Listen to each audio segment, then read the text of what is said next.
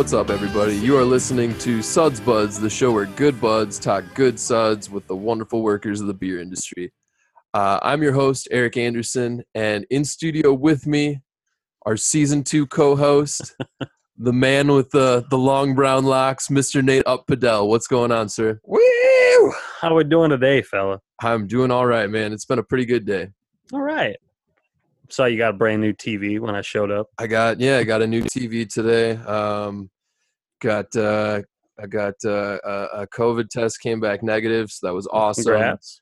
Um, yeah, just kind of trying to hunker down though for the most part. Um, probably worth noting since this episode is going to come out on Thursday or Mhm. maybe maybe either this Thursday or next Thursday. It might be a Thanksgiving episode. Will probably be the following week, but uh, we've been laid off here.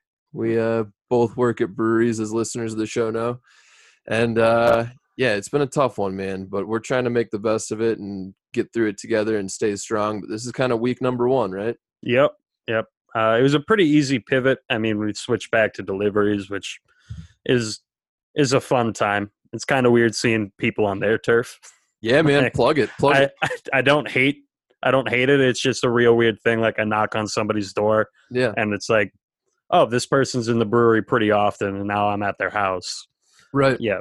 Like I, I still haven't gotten used to that, Yeah. but it is nice. I kind of enjoy doing the the growler deliveries through Bald Man. Just uh, you know, it's just a nice, like you said, just kind of a nice little pivot. Um, dealing with a lot of similar clientele, but just uh, in a different aspect. It reminds me of delivering pizzas a lot of like a lot of the time, which I don't mind. It's kind of fun, but uh, yeah, it's been it's been a bummer though. It's been tough for us and a lot of the people around us, especially a lot of the people. I mean, really everyone, everyone, owners, brewers, uh, beer tenders, marketing people. It's just been weird times, and this is kind of our second one that we've had to deal with this year. So hopefully it's not as long, and hopefully you know we can get through it. You know, turn a curve or something. But it's been a it's been a rough year. yeah, not ideal. But I think everybody's holding on pretty strong. Yeah, Um, I'm hopeful. I think the community really came out for us last time, so I'm hoping for more of the same there. yeah, I agree. But uh, on a much lighter note, we've had a pretty pretty chill afternoon here at the studio. Hell yeah. I uh, did drag Eric's ass across the green in Mario Golf. Um, so that was very exciting for me. Yeah, yeah, drag my ass. I, I don't know about that, but you beat me. You beat me Oh. in slim margin, but I don't think I think you finished with what plus fifteen. I, I I might might be misremembering the numbers. yeah, I think you're misremembering a little bit. But uh, I guess on a better note than that, we had a delicious beer as well. Well, a couple of them. We uh, we split a little bottle of Duchess earlier. That was and, uh, wild. That's always a fantastic one. Your first time trying it. yeah. Um, because it. I'm sorry. What was the style again? It's a um, Flemish sour, I believe. Okay. Yeah, I because you had told me it was a sour, and it was just like uh, I kind of went in thinking, you know, more like a modern sour there, but it was a lot different than that. Yeah. Yeah. Real tasty stuff. But uh, yeah, we had one of those. And then we also sampled. Um, the only reason I'm not going to review that one is because we have had it before on the show. Dustin had it here with us last season. But uh, one that we will give a quick review on was uh, uh, lemon meringue pastry sour from the fine folks over at Jack Pine. Yeah, another one based off. they- They've done a few pastry sours based off their cream ale, Yeah. which is yeah, they all ended up pretty great. Um, I was big on this one, and I normally am very adverse to lactose. Yeah. Like, I I think I've mentioned it a couple times, probably during our growler in a box episode a couple times. Um, but yeah, they did. It was in this one. It was definitely more to like balance the flavor than just for a mouthfeel texture kind of thing. For sure. I kind of agree. I'm not usually a huge lactose and beer kind of guy. I mean, there's exceptions for sure. Um, I do like some milk stouts and things of that nature, but uh, yeah, as far as lactose sours, usually not my jam. But uh, it was pretty tasty. Not super tart, but kind of uh, touched on all those flavors I would associate with a lemon meringue pie. So as far as uh, I don't know if you're feeling something sweet and citrusy and um, you know just a nice tasty pastry beer, I'd say it's probably a, a go. Yeah, I uh, again, I've yet to have anything from them I didn't like. Yeah. If you had to give it a review on the old five star scale, where's it sitting for you? That's probably sitting a solid four. Yeah. Yeah. Um, definitely would buy it again. Uh, it's you know not again. I'm more of a quantity kind of drinker on a lot of my favorite beers, but that one, that one definitely brought it home. I I kind of agree. I would I think I would give it a 4 too. Um yeah, I for the same reasons would buy it again. Um it was what I was looking for and expecting and and hit those notes and just Mhm. it's a beer that tastes like what what it is, you know. And I always have an appreciation for that, so When when it delivers on the flavor, Hundred percent.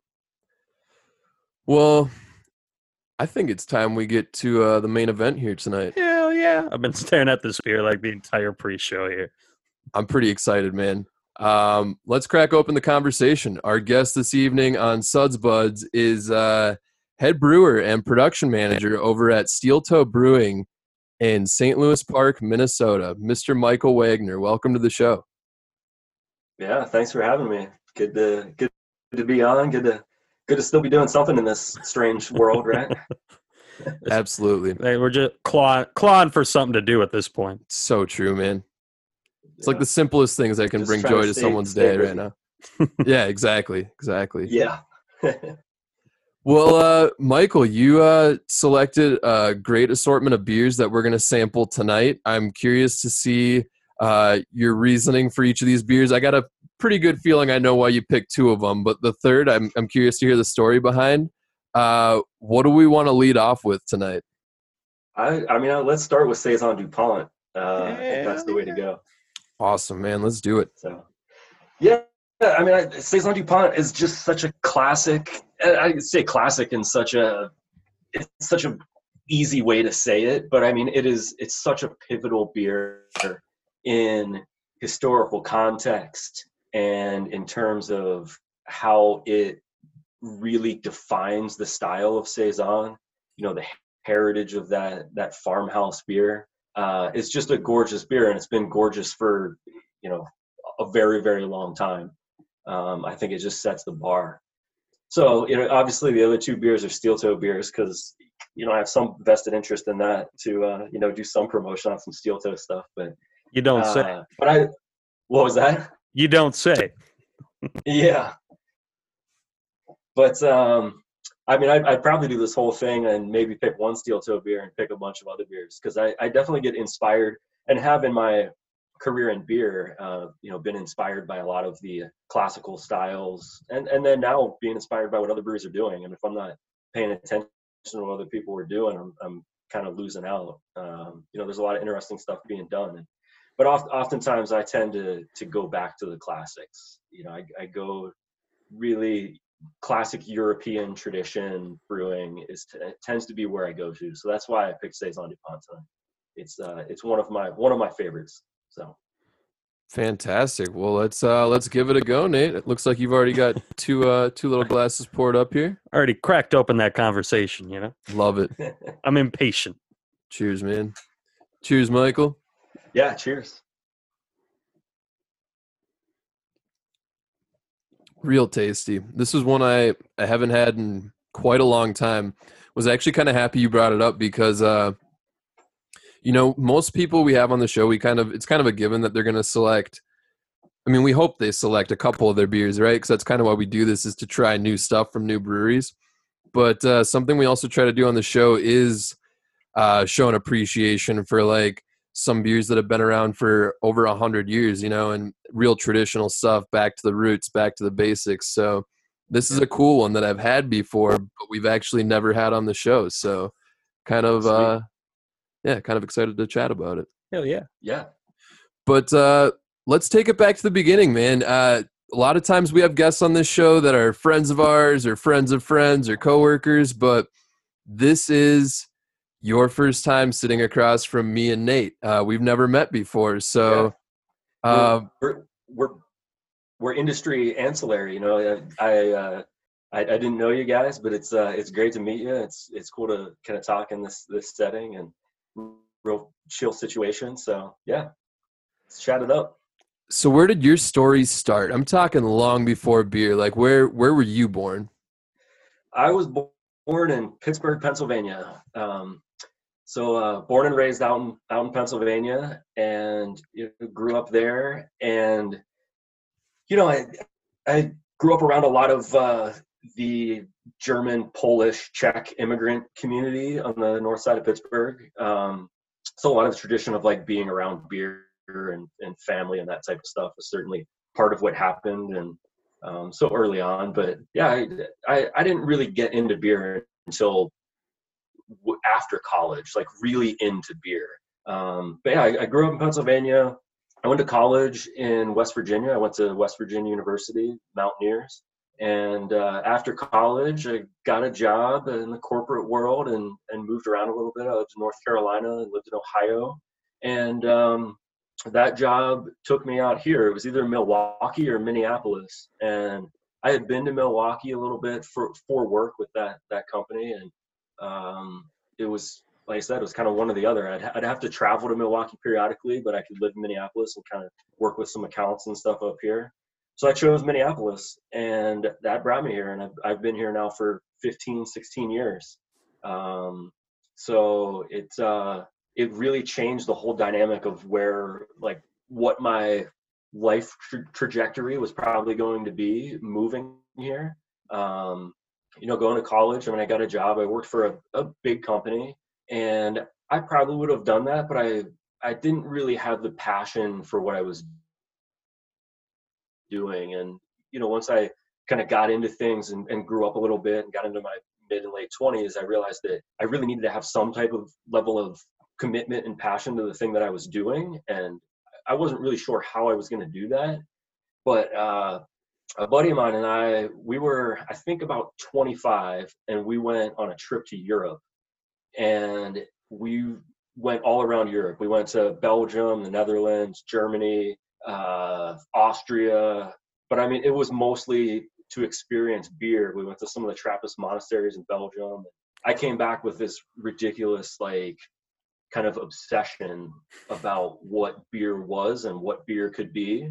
And I got into home brewing, and then it kind of one thing led to another. And now I've, I mean, I jump ahead, but now I've been in the beer industry about 12 years and um, worked in on the retail side, went to brewing school, did Cicerone and BJCP stuff, and um, so went to brewing school with the American Brewers Guild, and I've been at Steel Toe for the last six years. So, yeah, it's that's kind of the the quick version of where I started and how I am here now.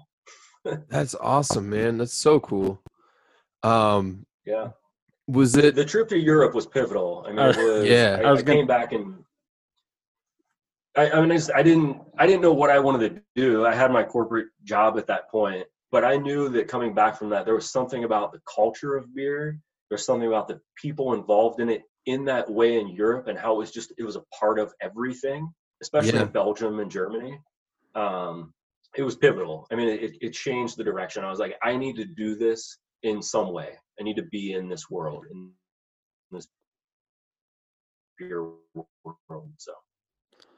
Yeah, the uh, I don't. I, I spent some a uh, couple weeks over in Berlin, and I mean, same kind of thing. It was just nonstop. Everything was just every time you go somewhere, it wouldn't really matter. It was all just great.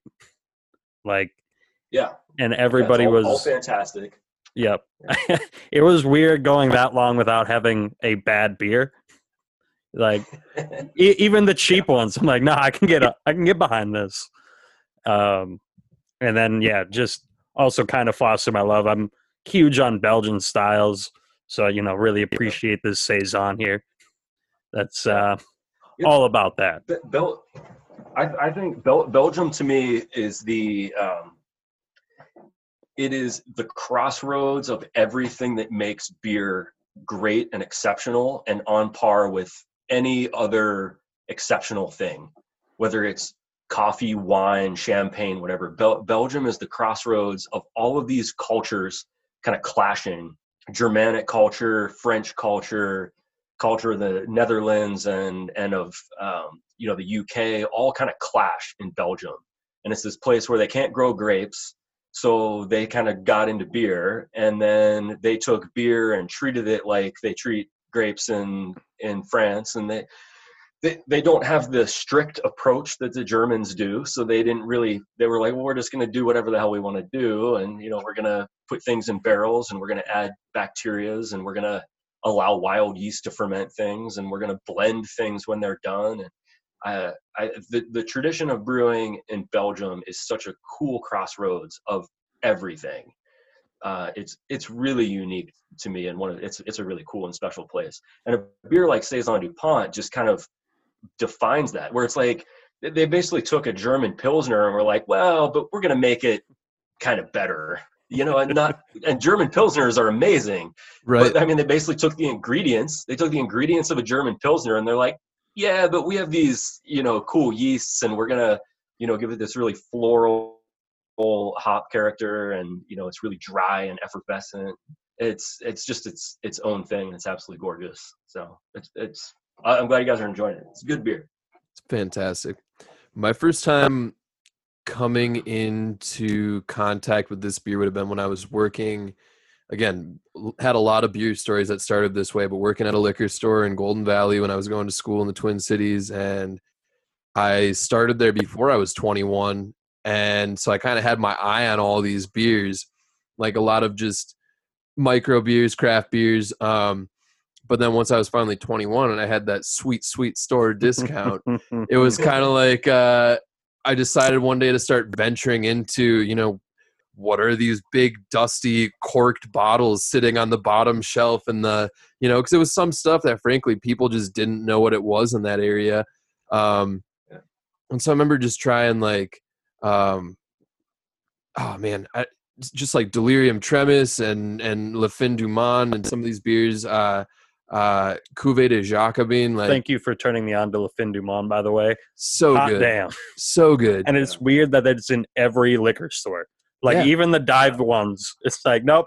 For some reason, they got a bottle of that. Yeah, you'll Yep. find a big, uh, big 750 My- of it. My hometown, which has, I don't know, like four craft beers in like their entire cooler, Yeah, they've got it.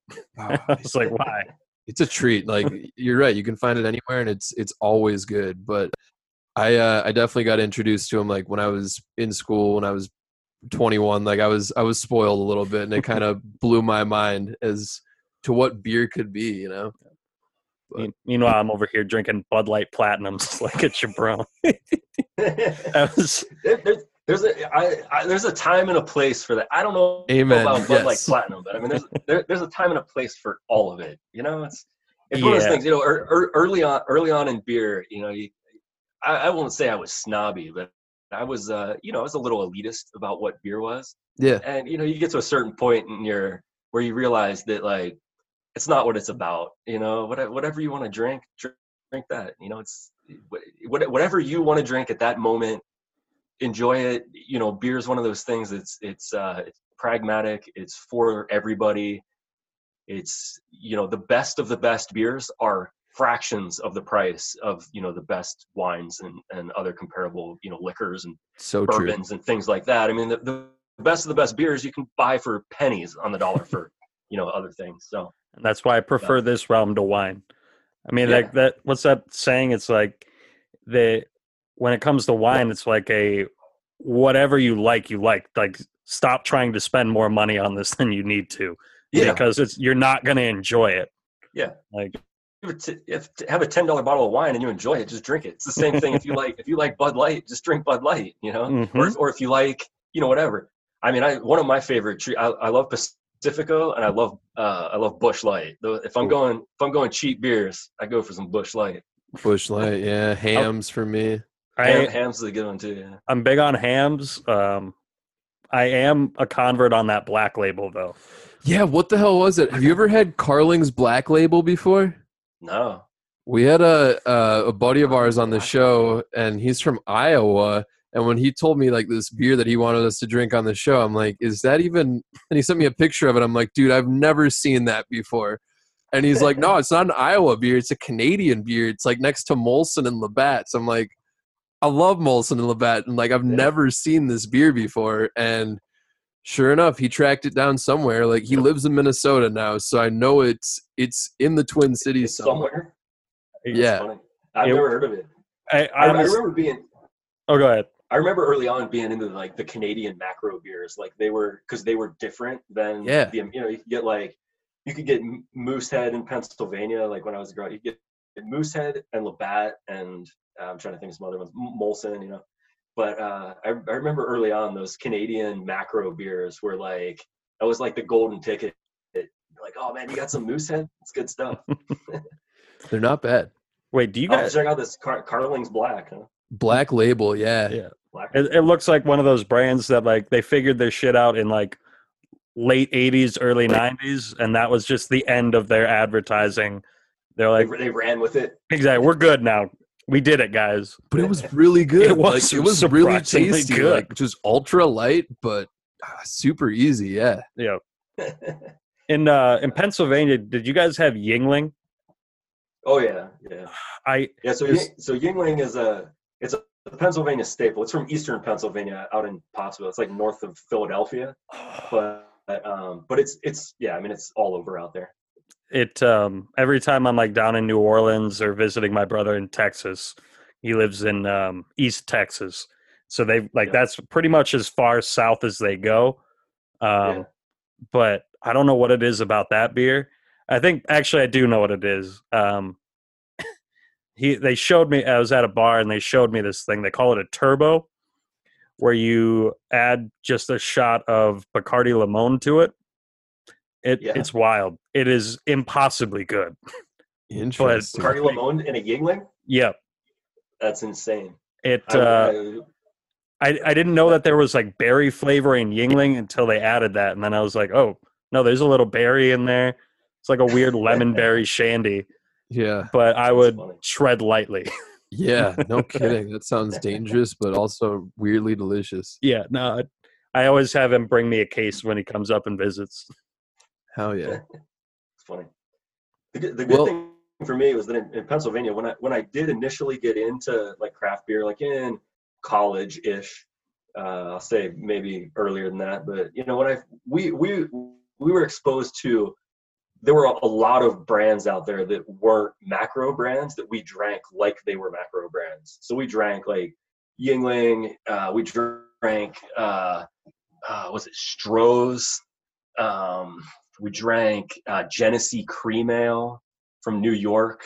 You know, we drank all these like weird beers very early on because it was like it was bucking the tradition of drinking the cheap like Miller Lights, Bud Lights, like those things.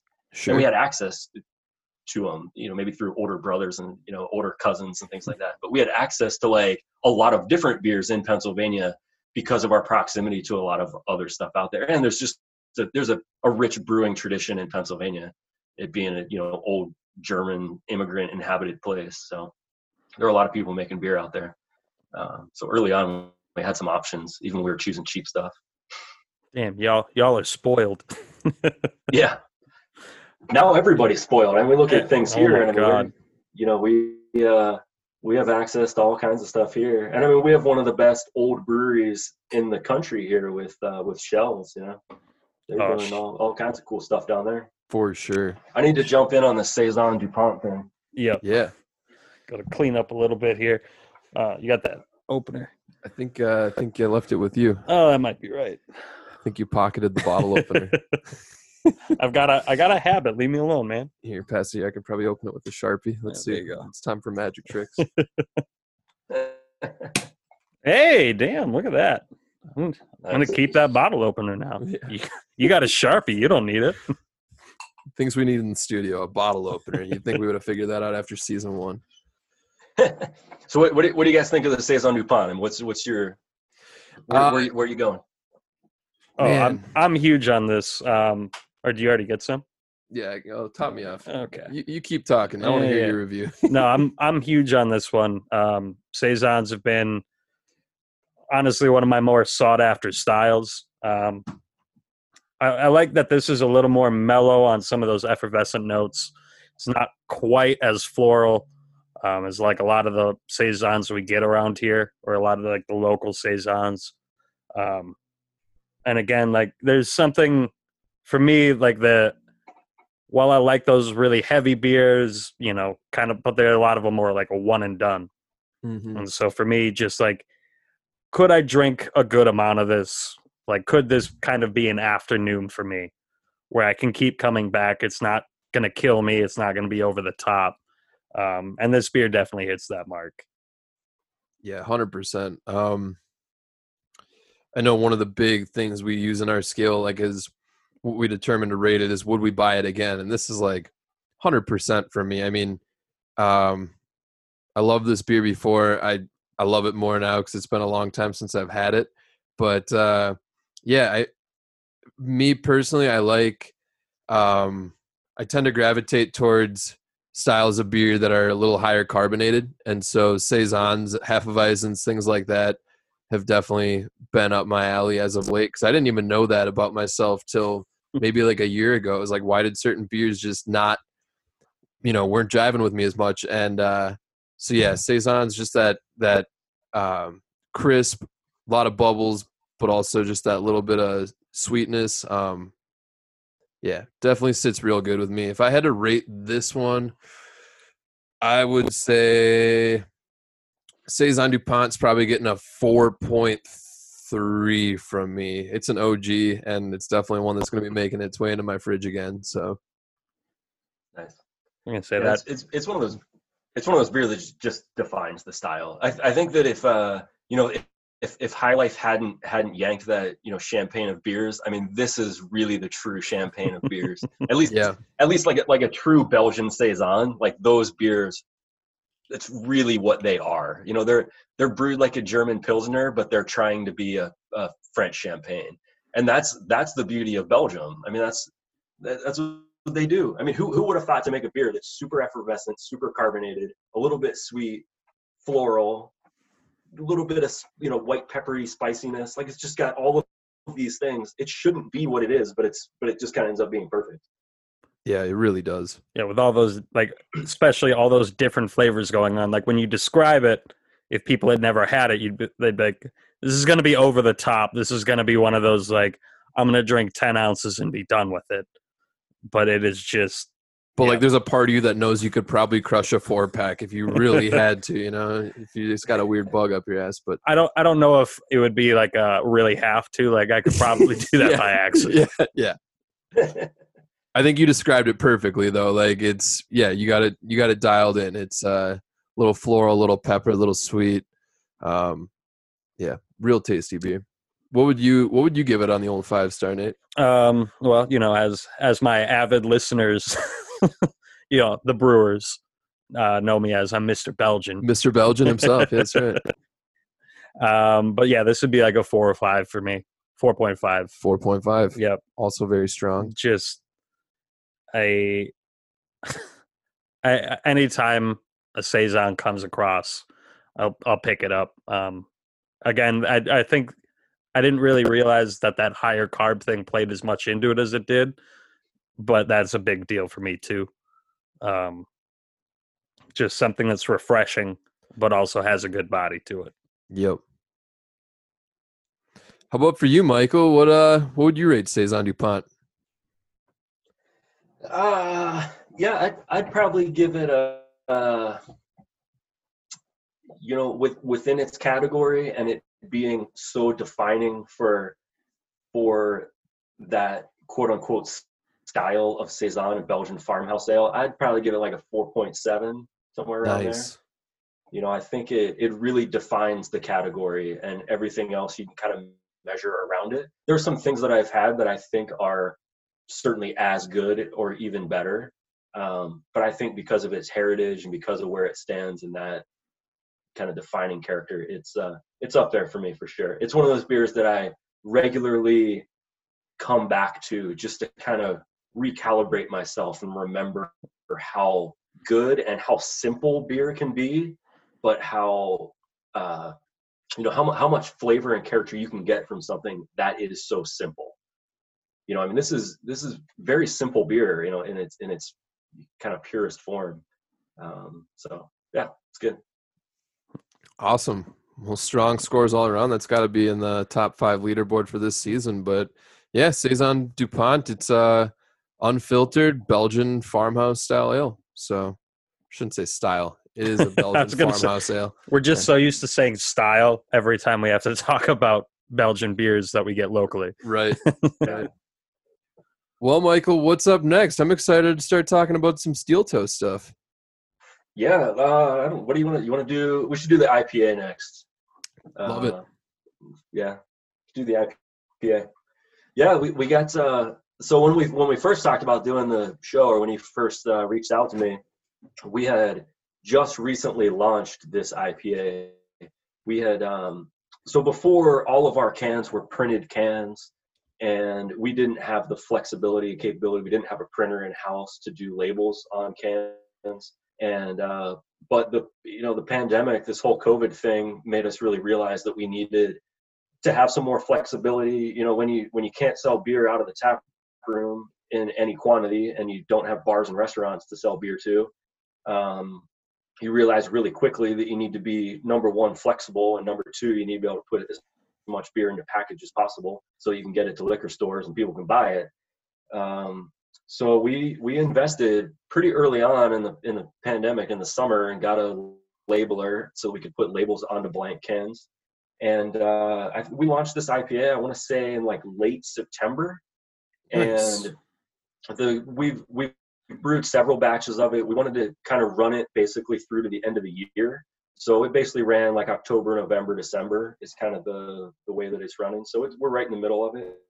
Um, you know, part of it is is uh, it's classic in that it's it's pretty simple. I mean, it is a straightforward IPA. We're definitely using some nouveau hops in it and trying to get you know that punchy juicy tropical hop character but um also part of it was just kind of you know it was it was a little bit of mid pandemic frustration and and getting to the point where it was just like we were trying to come up with a name and we were I had already written the recipe and already kind of knew what it was going to be and I was like what are, what are we going to call it and I was like it's going to be called IPA. That's what we're going to call it. We're going to call it IPA. um, so that's what we did.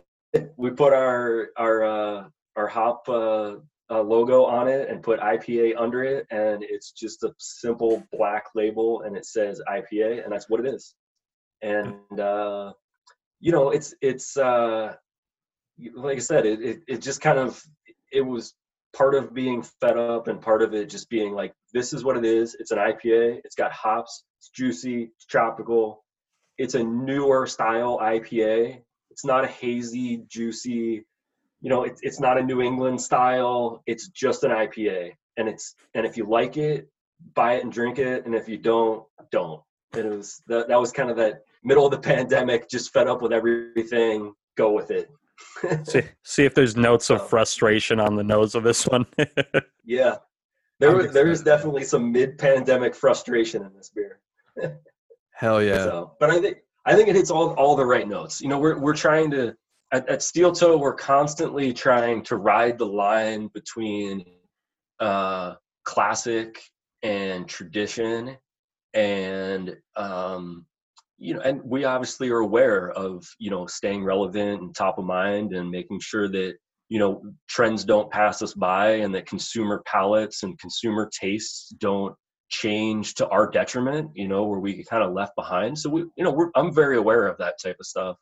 Um, so this beer is, is, um, you know, ap- appealing to that. You know, we're we're appealing to the style of IPA that's less bitter, more fruity, you know, more tropical in nature, more hop flavor and aroma forward, um, and not filtered. And uh, we decided to go with a little more moderate ABV at six and a half percent. You know, because I, I like things to be drinkable. My my my wheelhouse is. I think I would brew everything between about four and a half and six um, was is the that's my wheelhouse. That's where I want to drink most of the time. I, I like stuff that's bigger, but um, but I, I tend to stay in that realm. So we we went to the higher end of that, six and a half percent. I think it's a super drinkable, fun, delicious IPA. So hell yeah, Very cool. well, we're going to take a quick little break, but we will be right back to pick up our conversation with Michael Wagner and our review of Steel Toe IPA. Love the name.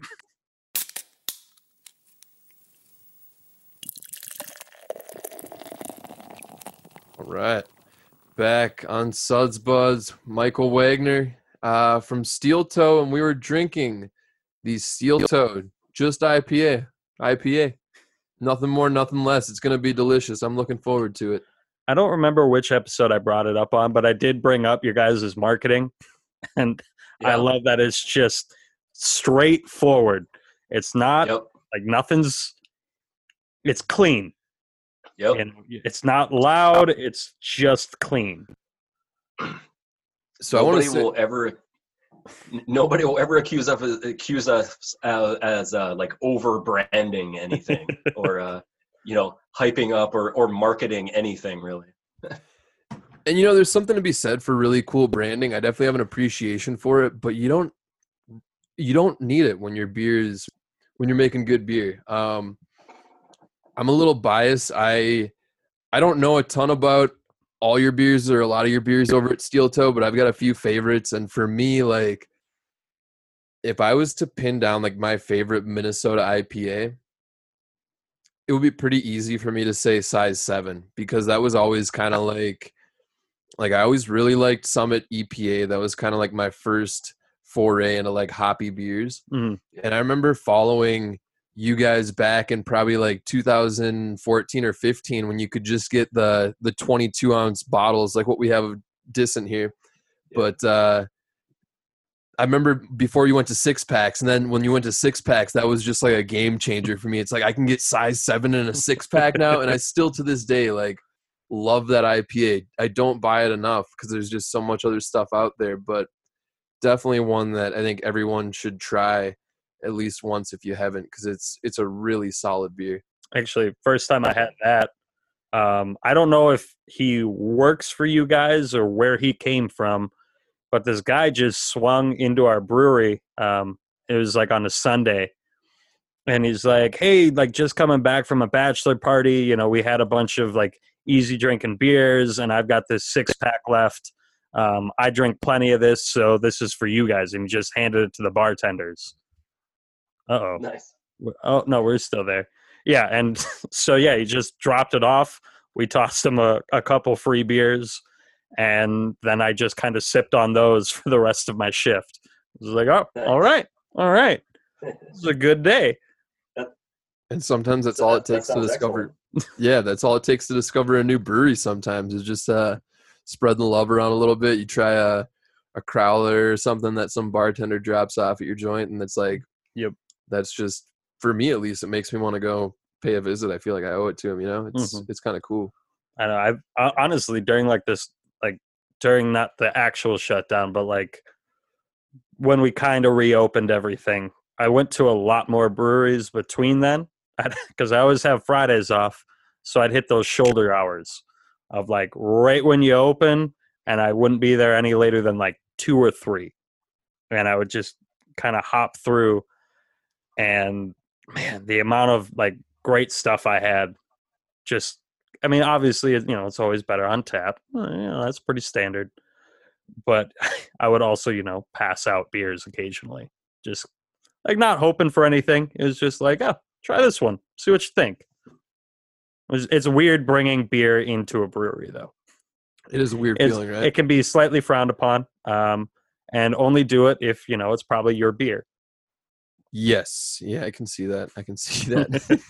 They- be kind of weird if you bring in like a six pack of Bud Light Platinum into a brewery. for sure. Yeah, those are my shifties. Although our, our bingo players, I've seen them pull some shit. Yeah, yeah, I've definitely been cleaning the bathrooms at night and seen like the Captain Morgan shooters behind the sink and whatnot. It's like, okay, That's- Dedication, I guess. spiking their diet cokes. It's uh, yeah, I don't know.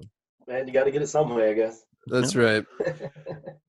I gotta say, man, right off the bat, like I, I know I kind of talked about size seven a little bit, but this is way different from that beer. I guess I don't know what I was expecting, but like right off the nose, super tropical. Um, definitely picking up like maybe even kind of like pineapple.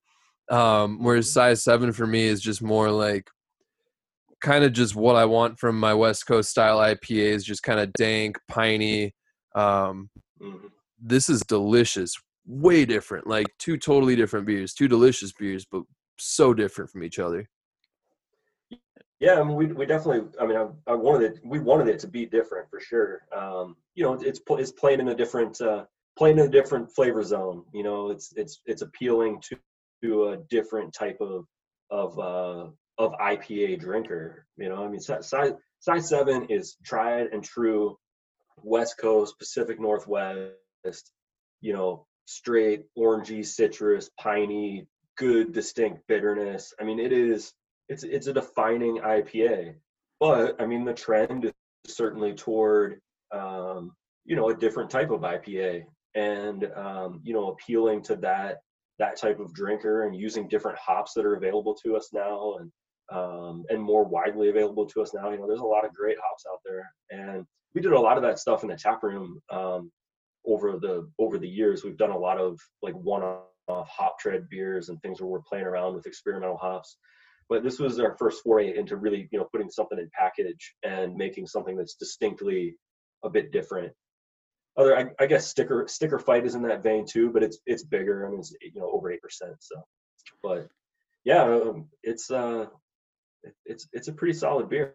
You know it's super drinkable I really, I really love the color on this one too. Like, because you know, you you get a lot of that like that hazy, citrusy kind of that nose from it.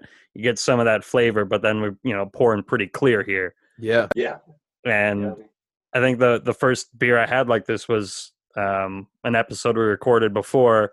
We were doing the um, beer dabbler in a box, sure yeah and yeah, we got this hazy from Ursa Minor in there, and yeah, like it said hazy IPA, and I swear to God, I was like, I think this might just be like a bum can. I don't know what the deal is because nothing about this is hazy. poured crystal clear. Exactly, honestly, clearer than like the lager we had earlier. Yeah, it was like, oh, It- but yeah, I just I love the body, and it's still again a little more carbonated than what your standard hazy would be, which is kind of why I like it. absolutely. Yeah, Yeah. we're, we're we we're always trying to, like I said, we're trying to ride that line. So we're you know this is in our wheelhouse. This is us doing something that's maybe a little different than what we do, and we're not trying to you know part of also why I called it IPA and didn't try to define it as New England hazy, juicy, whatever, is because like in general I like clearer beers. So I mean we clear this thing up pretty good but we certainly are playing with some of the flavor and some of the aromas and you know the types of hops that you're getting in those types of beers. But we're doing it in our way you know and, and you know we're ma- making a really clean straightforward beer but you know it's a little more tropical. It has some of that pineapple you know kind of tropical hop character. And it's super drinkable. You know, it's, it's No, we're do, doing new things but doing them the way we do them you know That's awesome, man. I love to hear people saying that too. Is just yeah, not being afraid, being willing to get creative, step outside of the box, you know, outside of their comfort zone. Because sometimes that's that's how you find that great new beer. But Yep. I know we talked a little bit about uh, appreciating tradition and stuff, but sometimes there is a you gotta you gotta be a little weird, you know. So I do good love to be weird Exactly. absolutely, it's it's good to be weird and it's good to know that you're weird and understand you know it's like like i know i know i'm a little weird i'm quirky like i'm pretty like i like a lot of different things but you could also you could you could put me in a box you know if you think you could define me you could do that but you have to you have to know that you're weird inside and be like yeah i i, I can be what i want to be you know i'm gonna do what i want to do so embrace. you gotta the own it Exactly. That's I'm, gonna- I'm gonna name my new beer IPA. Deal with it. yeah. Who, who the hell does that? We, we looked it up and people, people people were like, well, like, can, can you do that? Like, we sent it for TTB approval, and it's just like, I mean, it's a black can with just this, it just says IPA. We're like, there's no name, there's no nothing. Like, can we even do that? I'm like, why not? Let's just do it. We sent it to TTB. They're like, yeah, it's fine, whatever, you're good. I love it. It's different. It's yeah, it's just different enough, and it's it's still like pretty sleek branding. Where it's like you see that just like on a shelf with just. It- makes me want to turn the can and see if there's more, and the fact that that's what it is is is Yeah. really cool to me. Well, even so, so part of it too, when we when we kind of came up with this, uh, not not necessarily the name, but just when we started putting things into cans, we realized that you know, I mean, if if you've seen a can of size seven or size four provider sticker fight, they're they're they're uniform. You know, we have we have a set brand look for those for those cans. They're all printed on cans, and we knew that if we were going to do seasonal or kind of one-off releases in cans with labels that we didn't want it to look at all like our like that brand.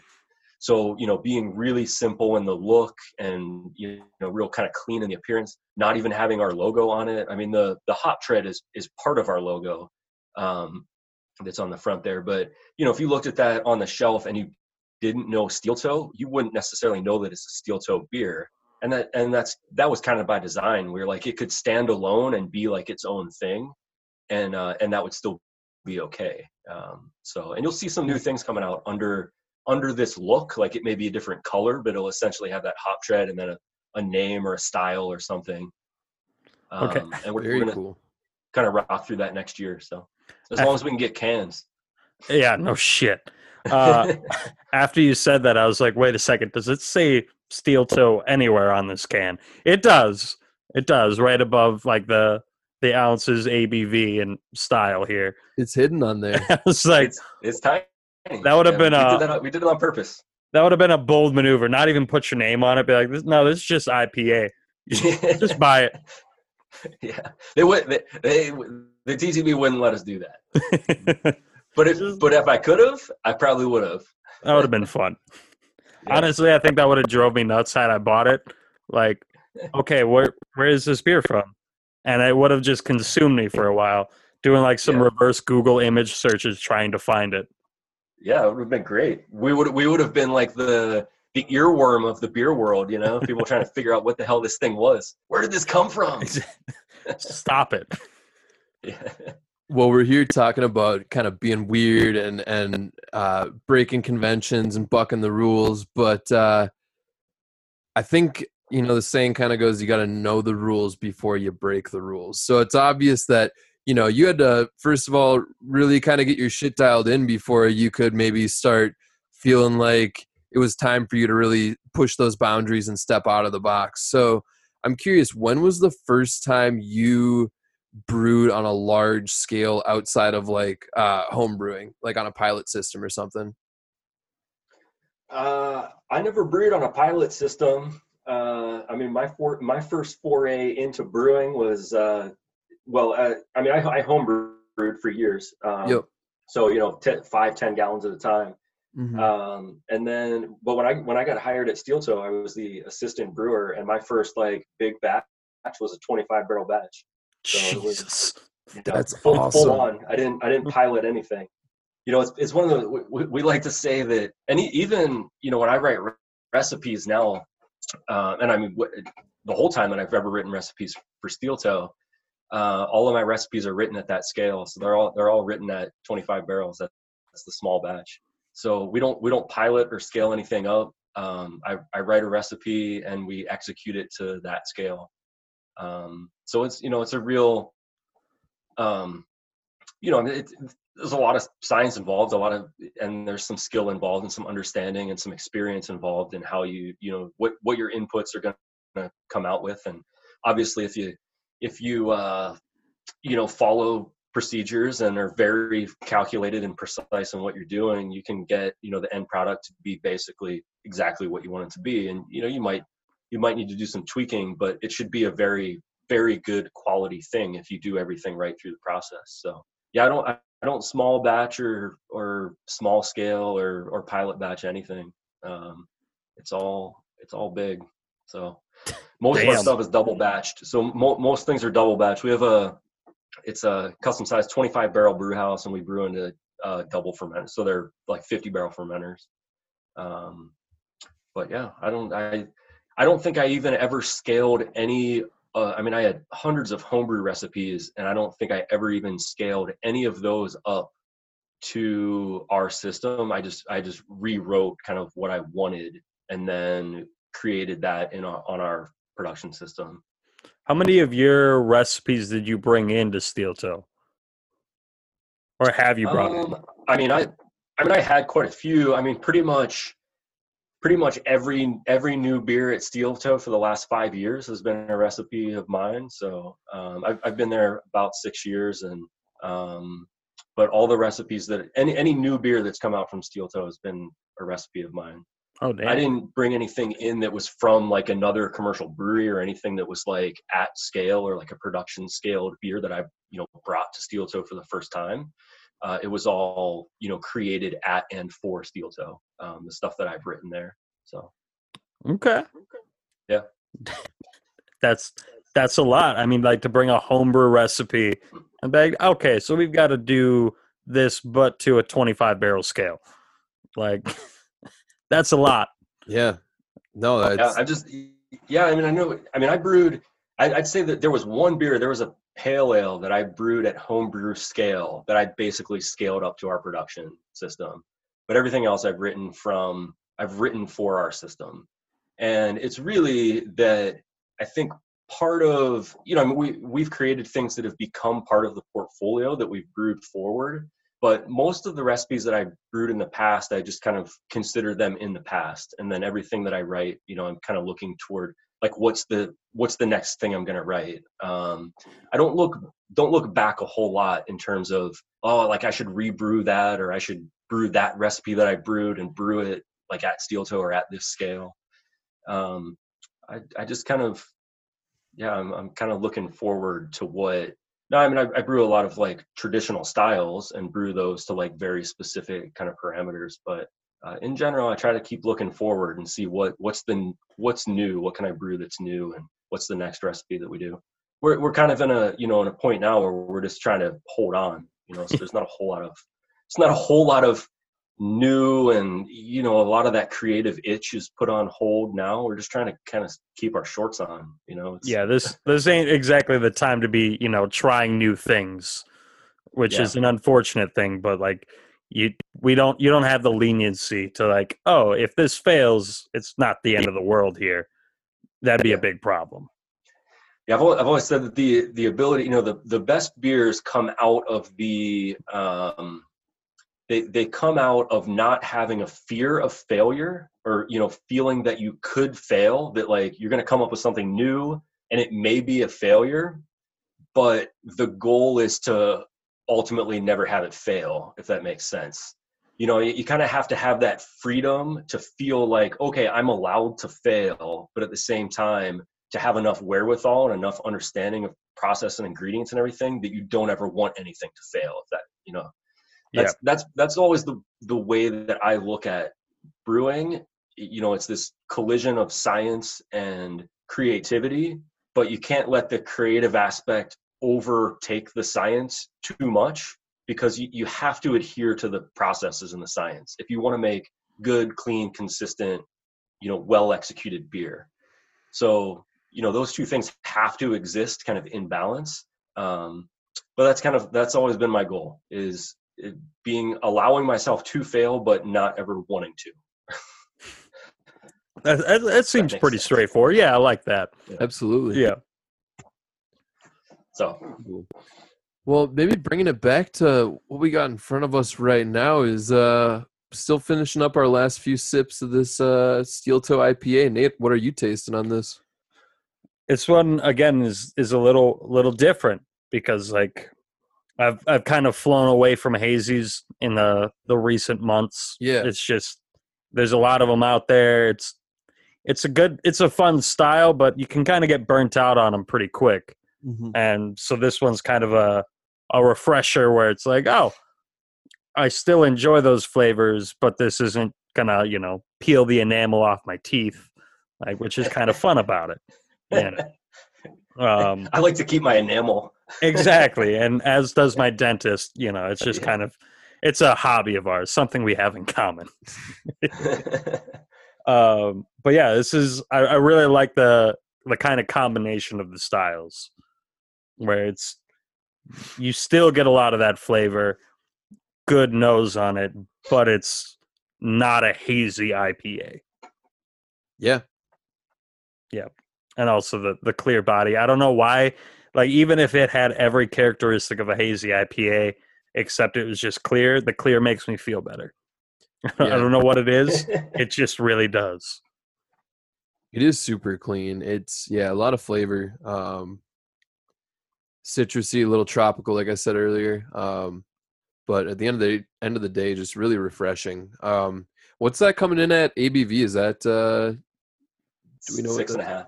six and a half? Okay, yeah, bigger than I would have thought. Um, yeah, damn good beer. Um, I think yeah, you're right with the Ursa Minor comparison. That's pretty spot on. That it, it tastes very similar to to theirs, but I think I like it just a touch more. Sure. Um, I'm gonna probably put this at a 3.9 for me. All right. Um, yeah, would absolutely buy again, and also just branding alone, really bold. I mean, it's that made me want to buy it for the first time. Even had we not done this show tonight, I probably would have ended up just snagging a couple of these out of curiosity. Yep. So Exactly. Like as a person who likes to do or who does a decent amount of marketing, the wait, are you also the or do you also do marketing for Steel Toe or do you guys have a separate person for that? We don't we don't have separate people for anything. Love it. we uh I don't know. I mean if, if I rattled off all the things I do. So I mean I it's uh I don't know. We we all wear a lot of different hats, you know. I mean it's I I do uh I do work I don't I don't design the labels, but I work with our um our graphic designer and we do, you know, label development. Um I do marketing. I do like our Twitter. I run our website, most of the stuff on our website. Our taproom manager does our does Facebook and she does Instagram and that kind of stuff. She does all of our events, you know, taproom stuff. Um, you know, we have uh, we we have a small crew, and you know, COVID has made it even a little smaller. Like just as we've really tightened things down, we ear early on we we had to furlough some people, but we were ultimately able to bring pretty much all of them back. Um, we only lost one guy who was you know just kind of moving on to something else. But uh, yeah we have, we have a small crew. And in in a small crew you know we our, our owner jason i mean he does a lot too. And i certainly him and i balance a lot of things off of each other when it comes to branding and marketing and how we how we want the brand and the beers and how we want those things to present in the marketplace. So it's it's a collaborative effort with a with a lot of different people. But ultimately a lot of just a couple of people you know it's a it's a Yeah. small crew so But not not a, or some blurred job descriptions, which honestly is kind of how I prefer my job descriptions to be. I like I like dipping into a lot of different stuff. So Yeah, that's it that's kinda- cool that you get that. Yeah, it's it's good. I mean, I you know, I my my main responsibilities are obviously making sure that we have uh, beer. You know, that we're producing beer. You know, production scheduling, order order ordering raw materials. Uh, you know, making sure that our production schedule is is meeting up with our wholesale demand. You know, making sure that we're packaging. You know, all those types of things. You know, it's main responsibility. But uh, but I also do a lot of other things, and it, it gets the keeps the creative juices flowing writing new recipes is is fun and you know coming up with new beers coming up with the branding around new beers is fun um you know how we want those things to look and so it's it's it's fun to do a lot of different things um so Nice. Um, but yeah, anyway, back to this beer. Um, again, that that clear body's it's really hitting home with me. Uh, I'd probably put this at like a probably a four three. damn, Yeah, no, I, re- I really like that. Like I said, I've been off that hazy train for a little while here, but this one is kind of I don't know. It'd be like a fun transition to and from. Like if you were really on the hazy train and you kind of wanted to dial that back, this would be a good transition beer for that. You know, totally agree. like it, br- it, br- it brings you back to center Exactly. Like something that's like, okay, we're not just gonna keep pushing forward. I had a hazy it was, it was a while back now, but it wasn't even it wasn't even technically a beer at that point. They had to call it a malt beverage. What? Yeah. Like it was canned, packaged, and stored by the beers, but it didn't say beer anywhere on the can. It just said malt beverage. Huh. I was like, So I it, it it started with grain somewhere but then it turned into something else at some point Exactly. And it was tasty. I'll give him that. But it was a malt beverage. Was it like a like a a, a four Loko or a steel reserve type thing where it was like strong? Like Oh yeah, it was it was pretty strong. I mean, I can I can name drop it. It was uh Smoofy by Brewing Project. Okay. I think they're they I no, they're Wisconsin. They're out of Wisconsin. Um Yeah. but yeah, I mean it was there was a lot going on there. It was a interesting experience. I didn't dislike it, but I can't say I didn't dislike the beer because it wasn't a beer. Yeah. I don't know. It was a weird one. Um, but they, I think they kind of that's kind of their whole thing is just really pushing the limits as absolute far as they can. for sure. I don't want to get too deep into the weeds, but one little thing I thought of, and it's it's just like a random marketing weird thing I've always thought would be funny if a local tap room did, but like I know the volume laws are weird for beer, what you can take to go out of a, a tap room. Mhm.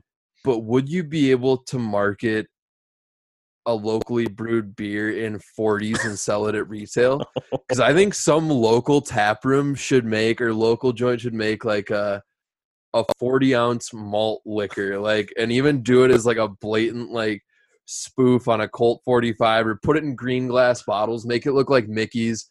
But I think there would be money in that just out of like the novelty and like make it make it five bucks, you know, make it just stupid cheap. Like I would totally buy that just as like a gag gift for someone, you know, or just just for the hell of it, just to break out for a friend. Like, yo, did you see that Modist is making malt liquor now? Like, They put it in a brown bag for you when you pick it up. oh my god, yeah. Like, there's there's money in marketing for for an idea like that. Oh, that'd be a good one. I feel like somebody had to have done that. Yeah, it probably didn't work out too well. That's probably why we're uh, we're talking about it.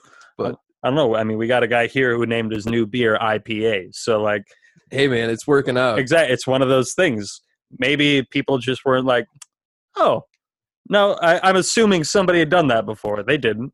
Yeah, Yeah, it's true. I, I I assumed that there was no way we could just name it IPA.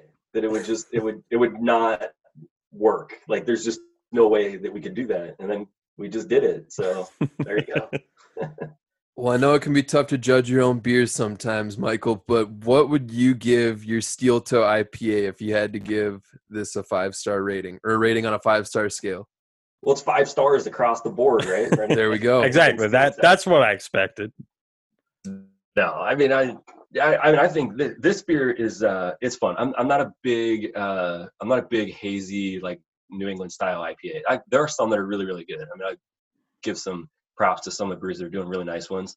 It's gotten to the point where they're a dime a dozen. They all taste the same. They all kind of have this thing that, um, I, I mean, I won't go, I won't go into it, but you know, they're, they're, they're just there's too many of them and a lot of them are super mediocre um, and th- this definitely isn't a hazy ipa you know by you, you know by design we didn't want it to be a hazy ipa but this beer uh, i think works really well for us to play a little bit in those flavor characteristics you know in that flavor profile um, i like that it's six and a half percent i'd, pr- I'd probably like it if it was lower so if you know if I could brew this beer and sell it as is at like five and a half percent, and uh, I'd probably make a couple changes to it to make it a little make it a little more to my taste. But overall, I think I think it's a solid four and a half beer. You know, I think it Nice. I, I, th- I think it fits exactly for what it is and what it should be. Uh, it fits nicely into our portfolio of beers, and uh, and it's it, it's selling nicely. You know, I, I think people are enjoying it, and that was kind of from the beginning. You know, if if you like it, buy it, and if you don't, don't. It, it's an IPA. This is how we're defining it. We think it's pretty darn good, and it, so far it's doing well. So, but yeah, I think solid solid four and a half. Four and a half. All right. All right. I mean that that's a little more than a dive than I expected the person that actually made the beer to do. to be perfectly honest, I was like, oh, we're gonna get like a four eight here, four nine. We've had a handful of five star ratings uh, from brewers on their own beers, so don't don't feel shy by any means. just across Uh, the board. No, I mean, I mean, if I, you know, if I'm talking to anyone, it's like, oh yeah, it's a five star beer, it's money. But you know, of course. hon- honestly, and you know, with some some some of my own humble constructive criticism to to what I'm doing, I, I think it's a solid four and a half beer. You know, I think it, I, I- I think it's good. There there are, uh, yeah, that's that's where I'll leave it. All right. That's exactly. You can't can't dig it you can't dig it too much. Yeah. Um, for I me, can't, say- I can't say like, oh, it's a, it's a, it's a three, three and a half. You know, Yeah. I mean, I don't want to toot my horn too much, but I also, I also don't want to come off as being like, oh yeah, it's only a three. Exactly. It- It's it'd be like a weird line between pretentious and like just showboating. I, like, Yeah, there's yeah. no there's no good way to do that. Yeah. It is. It's a tough. It's a fine line to walk. Yeah, but I mean, I really enjoyed this. Like I said, it was like that fun blend between like hazy and not. Yeah. Where like I, it kind of refreshed me on one of those like why everybody really likes hazy IPAs, Yeah. Uh, but well, without totally. without overdoing it. And again, like I know you kind of you didn't you kind of stopped yourself when you were about to say what you're you know the reason you you weren't a big hazy guy. Um, for me personally, like it's uh, we kind of touched on it earlier. Like I like a higher carb beer, and I know for hazies it's lower carb a lot of times to get that mouth feel. Um, but for me, I would sooner gravitate towards something like this than most of your hazy offerings locally, just because it's uh it's still got all the tropical flavor, but I still get my bubbles. So it's uh it, it's a nice middle ground. A Little bubble there boy. you go. That's right. But uh, yeah, we just wrapped up drinking Steel Toes IPA. You can find it at liquor stores near you. Um, I snagged this one from Ombibulous, and they're always uh, a great local place to check out if you're searching for local tasty beverages. So check out Ombibulous. Um, we're going to take a quick little break and be right back on Suds Buds with our final beer review of the night.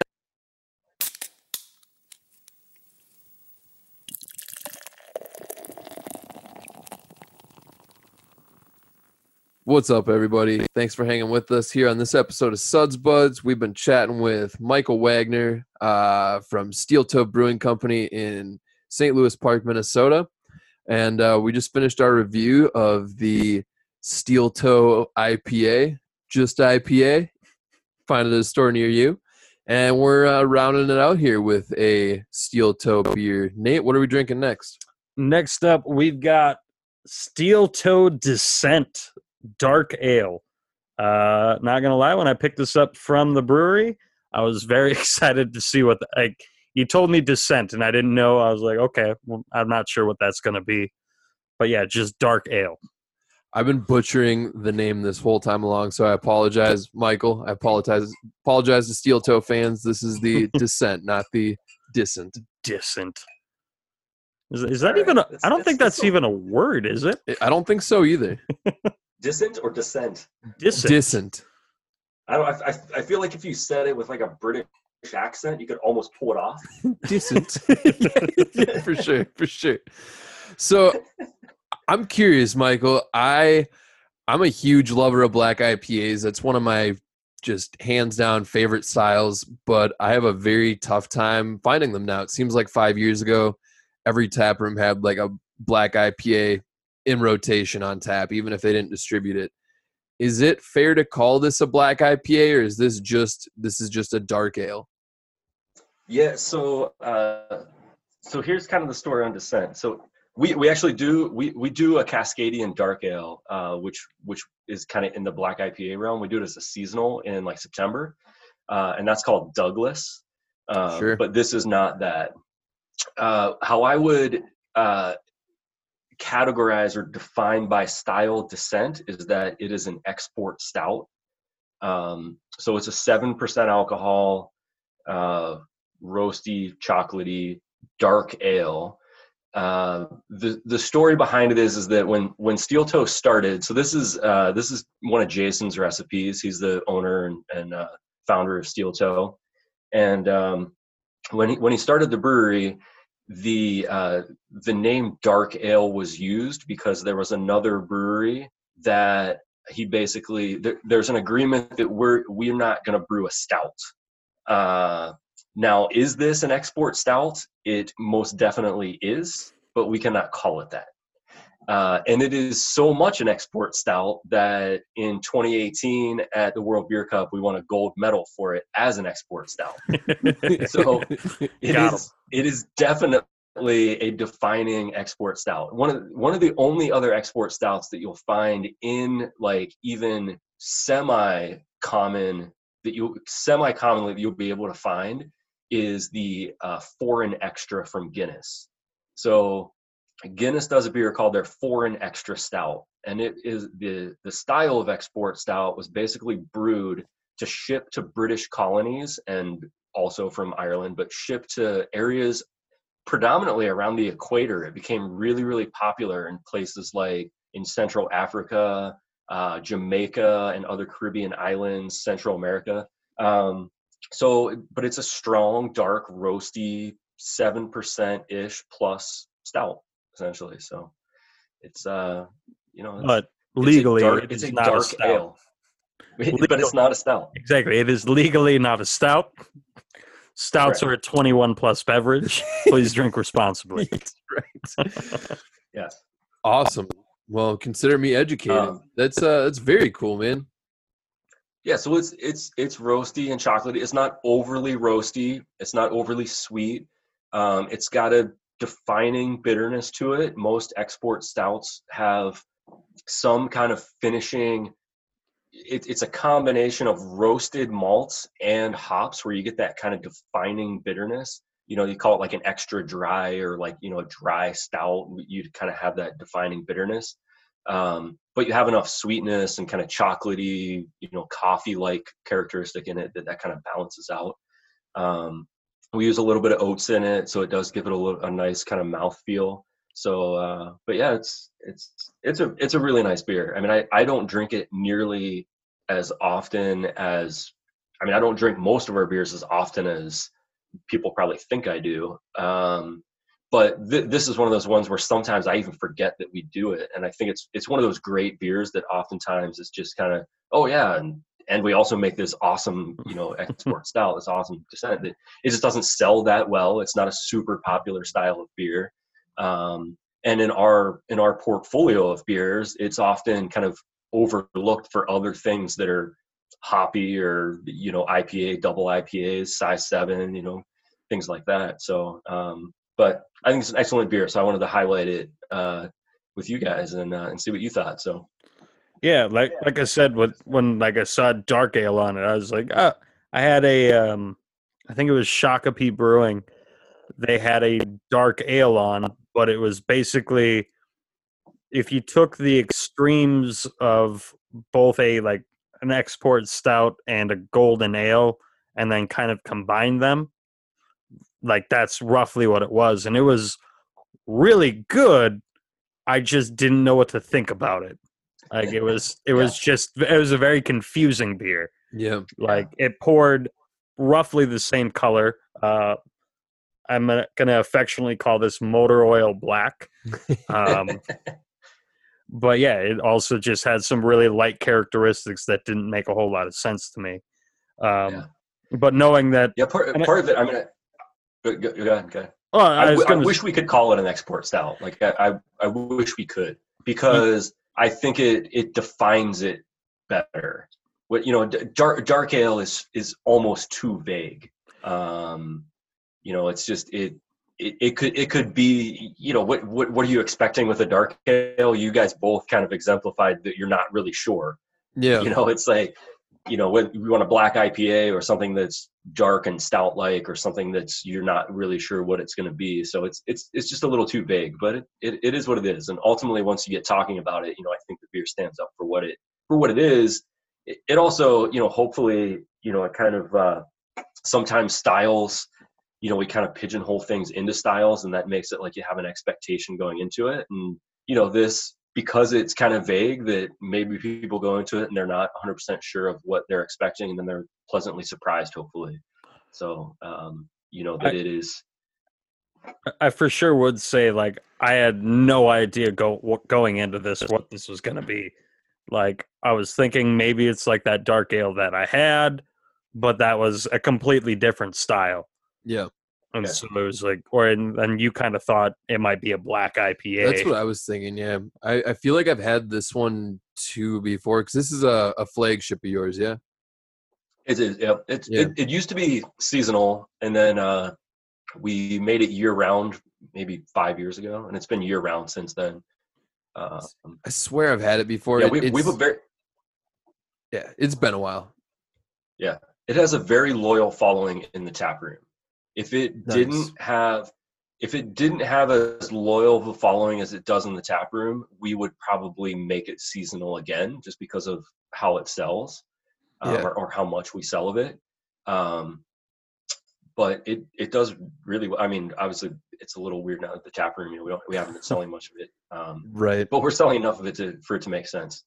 Um, you know, it's it's uh, it does. It it has this loyal following, and and also it's one of those beers that in our you know we're we're big proponents of if you come to our tap room like we pretty much have a beer of every color and every kind of every kind of flavor profile you know from sweet to dark to sweet to hoppy to you know floral to, we, we we try to run the spectrum especially from a color and flavor perspective. And if we took this out of our general like always having available in the tap room i think it would be missed. Like i, I think we would miss having a stout like beer um, you know something dark and roasty and kind of sweet. Because there's enough people that do really like those beers year round um, and that's just kind of their go-to it honestly weirds me out sometimes. Like people are buying like our milk stout or our porter on nitro, and it's like 99 degrees outside. And I'm like, well, yeah but like, and then then you do it once, and you're like, oh, okay, I get it,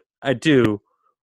Yeah. But it, it's still every doesn't matter how many times people do it. It still weirds me out a little bit.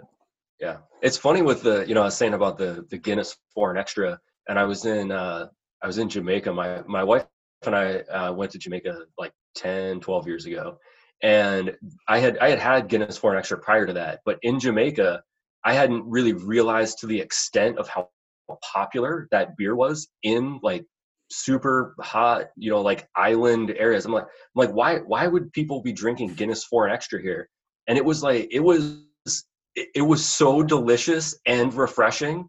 They keep it in these like freezer boxes. So you'll go into like a shanty roadside bar in Jamaica, roadside, middle of nowhere, and they'll have a freezer box with Guinness foreign extra bottles in it. And it comes out and it's practically a slushy.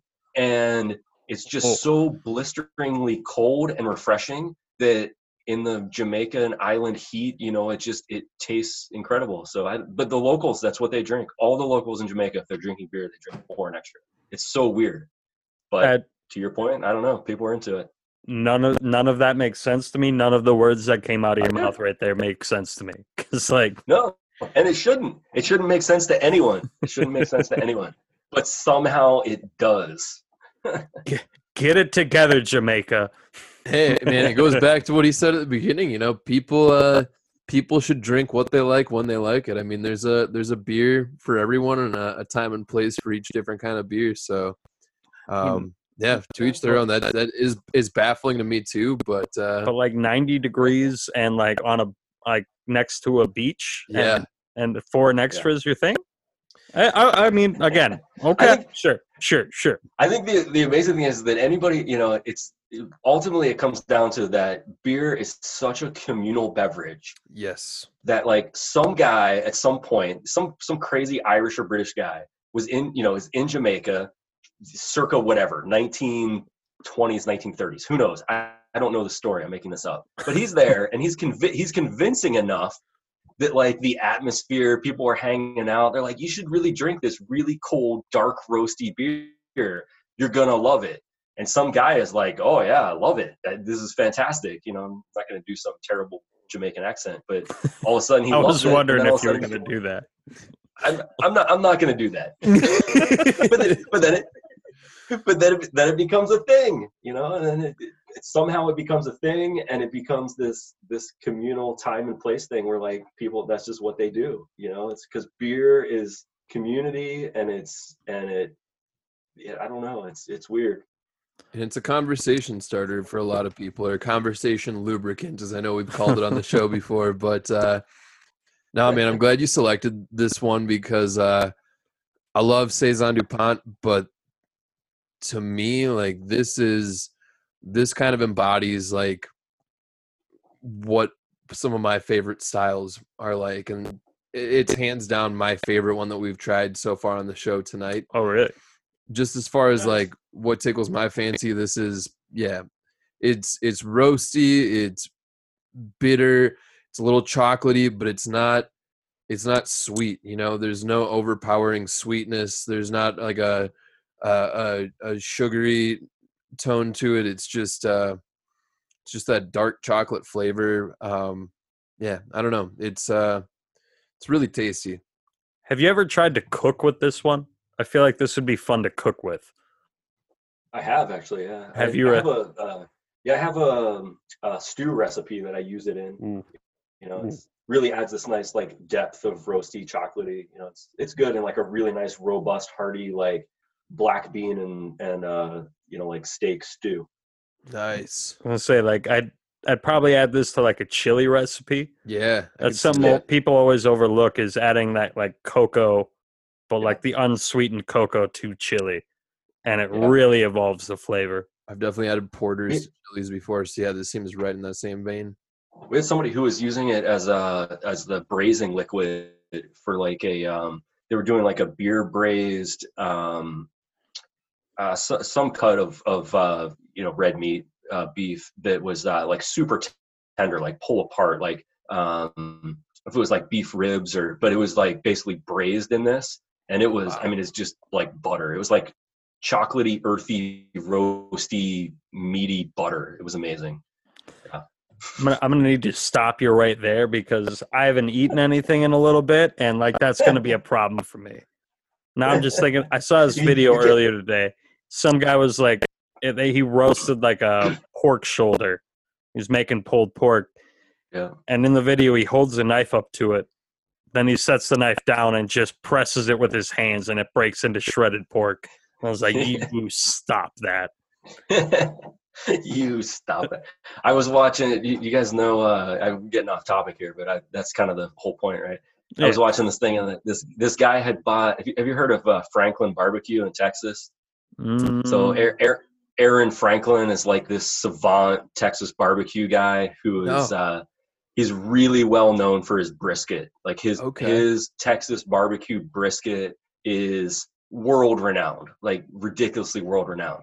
And apparently now, like during COVID, like they're selling it. They're like shrink wrapping. The, they're cooking. They're smoking it. You know everything. Shrink wrapping it up, wrapping it in butcher paper, shipping it on ice like across the country so that people can get it because nobody can go there now. So I was watching this guy on YouTube and he got one in the mail, reheats it in his oven. He's like, I don't know if this is going to turn out as good as it was because he had like been to, to to the place in Texas, and he he basically did. This is a brisket. You know, I mean, brisket is a is a you know it's it's a very very touchy piece of meat, but if you cook it really well, I mean, it's he takes this thing out and he did that. He pressed it and like the amount of juice and it literally it just like fell apart. It was like it was. I mean, oh, I I was I was sitting there just drooling, you know.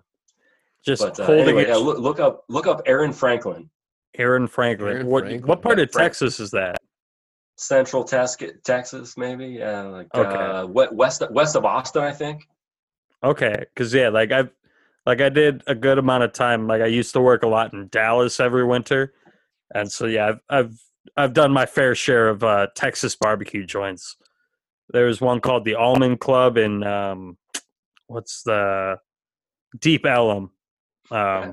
right by yeah, actually right by Deep Ellum Brewing, which is also kind of a fun one Huh. fun joint. Um, but like this was the kind of place where it's like, oh yeah, they've got a lineup for lunch starting at like 9 a.m.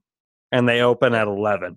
Yeah, And it was like, and I love those. I love that barbecue style where it's like, we have this much food today, and when it's gone, tough shit. yeah, it's gone.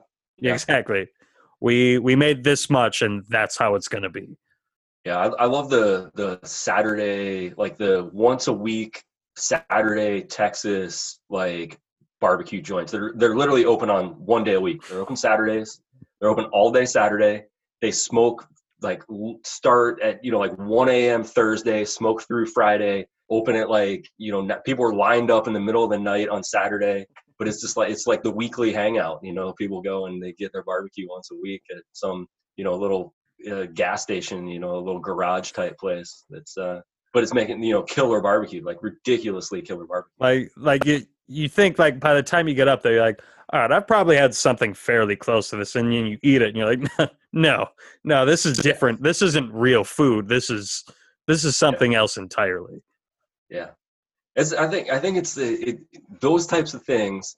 You know, if you look at, uh, I, I hate to put beer in that echelon because I always want beer to be something that is for anyone. That, that's like like the layperson. You know, like anybody, if they have a couple bucks, they should be able to get a really good beer if they want a beer. And that can be a, a PBR or that can be a imperial stout or whatever. Like it, it shouldn't we shouldn't price people out of drinking beer because I think it's such a great thing. But in that same regard, like having a really excellent, like style defining, incredibly well produced, executed beer is on par with any of the other joys in life. You know, excellent cup of coffee, an excellent, you know, piece of barbecue, an excellent whatever. You know when you have those things that kind of define the moment it's uh that's that's what it's all about. It's it's worth it makes it makes life worth living right? And like during, during during these covid times like more and more you know you think about like like what's it all worth? You know and like what what are the things that are worth enjoying? And uh you know enjoy stuff that you like and uh seek out things that you enjoy and uh you know it makes uh, it makes it all worth it I was gonna say like dur- during like the COVID time, like I've put a lot more stock into just like consumables. Yeah. Like beer, food. I'm like, you know what? That's where I'm putting all my money. Like it's just it's much more of an experience and then it's gone. Yep. Like I don't know. I I've also been really into barley wine recently. That's been a whole other thing. Damn it, do I love barley wine. Holy have you had shit. have you had our lunker? Have you had our uh, our barrel aged English barley wine aged in whiskey barrels? No. Was yeah. it is it at the tap room right now? Uh, I think we still have uh, we have a little bit of the 2019 release left uh, that came out late last year. Uh, we didn't do it this year because of kind of things yeah. going on. Um, but yeah, Lunker is uh ridiculous, like just velvety caramel, toffee, vanilla, aged in whiskey barrels, English style barley wine. Yeah. All right. Well, I'll see you guys tomorrow. I found out yesterday that I live 10 minutes from your tap room. Uh, nice. So, yeah, I'll see you tomorrow. That'll be great. Sweet. I, I've got like five bottles of barley wine that I need to get through right now, but I'll add a sixth. I'm not I'm not particularly worried about this. Stocking up, love it. it's, well, it's winter. It's winter. You can't have too much barley wine. That's what I'm saying. Like that's right. There, there's a couple that I'm not as excited for. I did pick up. um was it Lift Bridge? They did like a couple variants on their Commander barley wine, and I like yeah. Commander enough, but they did a uh, old fashioned style, yeah. which I'm excited for. But they did a Pina Colada style which I'm very hesitant with, if I'm going to be honest. A lot of barley wine. Huh? Yeah, exactly. Like aged, aged in rum rum barrels. I I didn't I don't think they aged it at all, or I I don't know if they aged it, but like their commander, old fashioned, and then pina colada were the hmm. three variants that they had. So and you know they, I'm not gonna not complete the set. I was at the tap room. I'm not gonna not buy all three. That'd just be silly. they got you. You got got. I got. I got got. I'll get got a hundred times if that's if that's getting got. Well, as much as I love a good barley wine, um, can't get a much better winter beer than what we're sipping right now. Um, the Descent. he did it. He did it on air. The Descent. There he Steel is. Toe, the dark ale. Um, it is perfect for this time of year.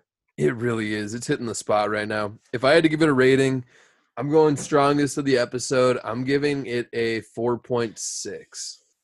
Oh damn. Yeah, I would buy this beer year round, real tasty. There's definitely be another uh, 22 ounce bottle just like that one making its way into my fridge very soon.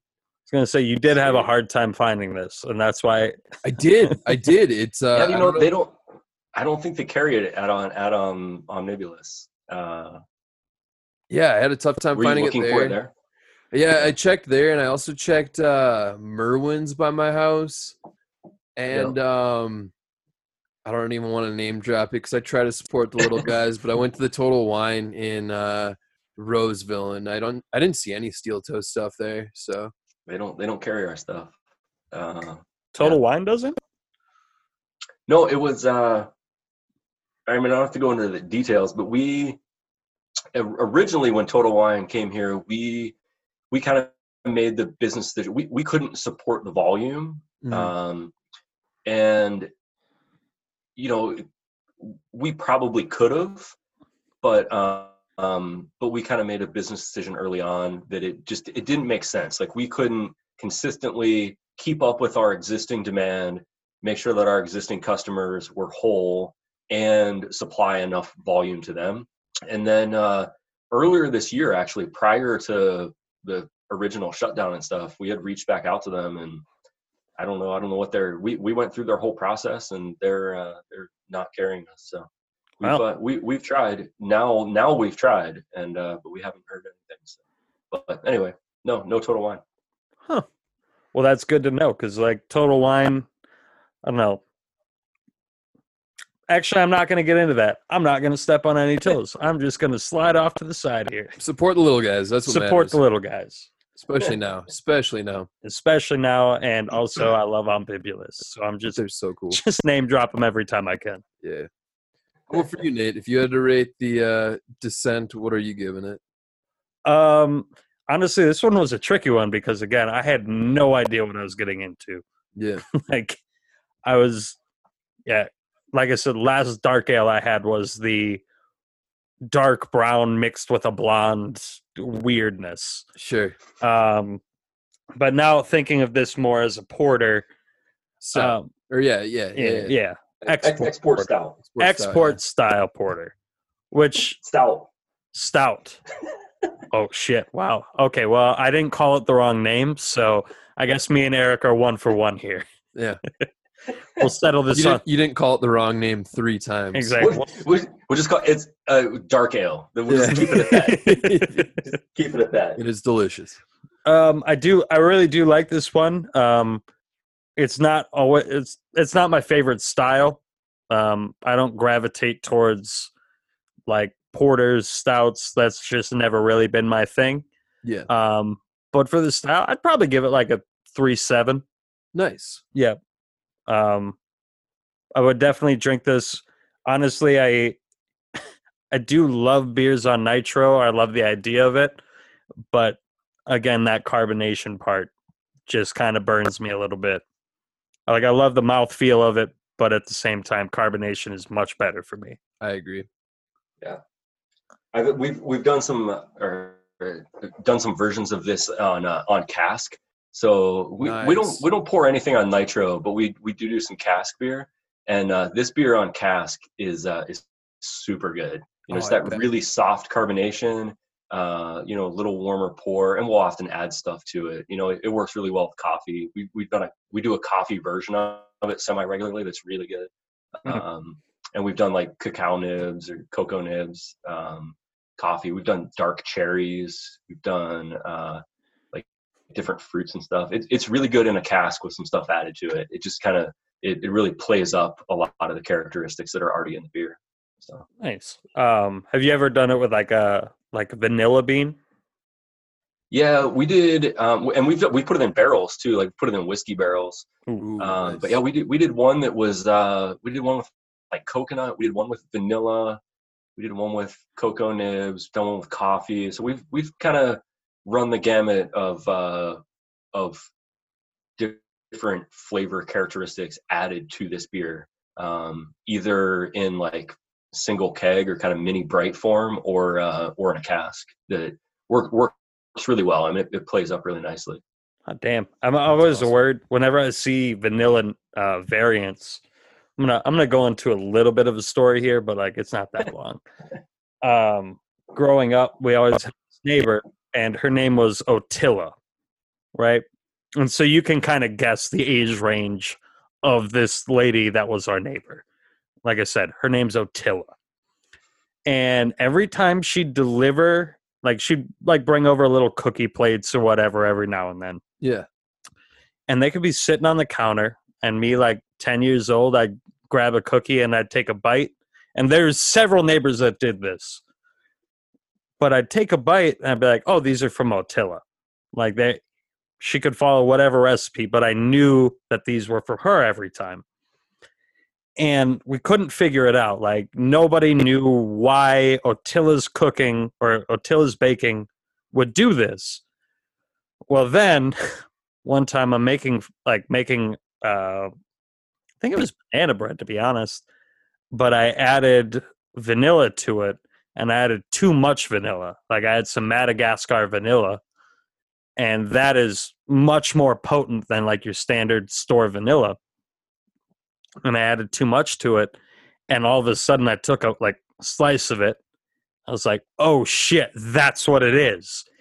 There's something about too much vanilla that gives it this I, I don't want to say old person because that's not the right term for it but like this it's not stale either it's just like right in that range I know what you're talking about. Even if you like smell straight like vanilla extract or just straight vanilla like out of the bottle, it's almost got like a medicinal quality to it. Like it's got like a booziness to it. Yep. So yeah, you overdo it. It's uh yeah, I definitely I I, So- I can- yeah. So I get o- what Otilla's ratio of vanilla was too high. Exactly. she was using too much vanilla. that is exactly what i'm saying or she had some real good shit Dude, Otilla's She had, she had vanilla really, really boozy vanilla.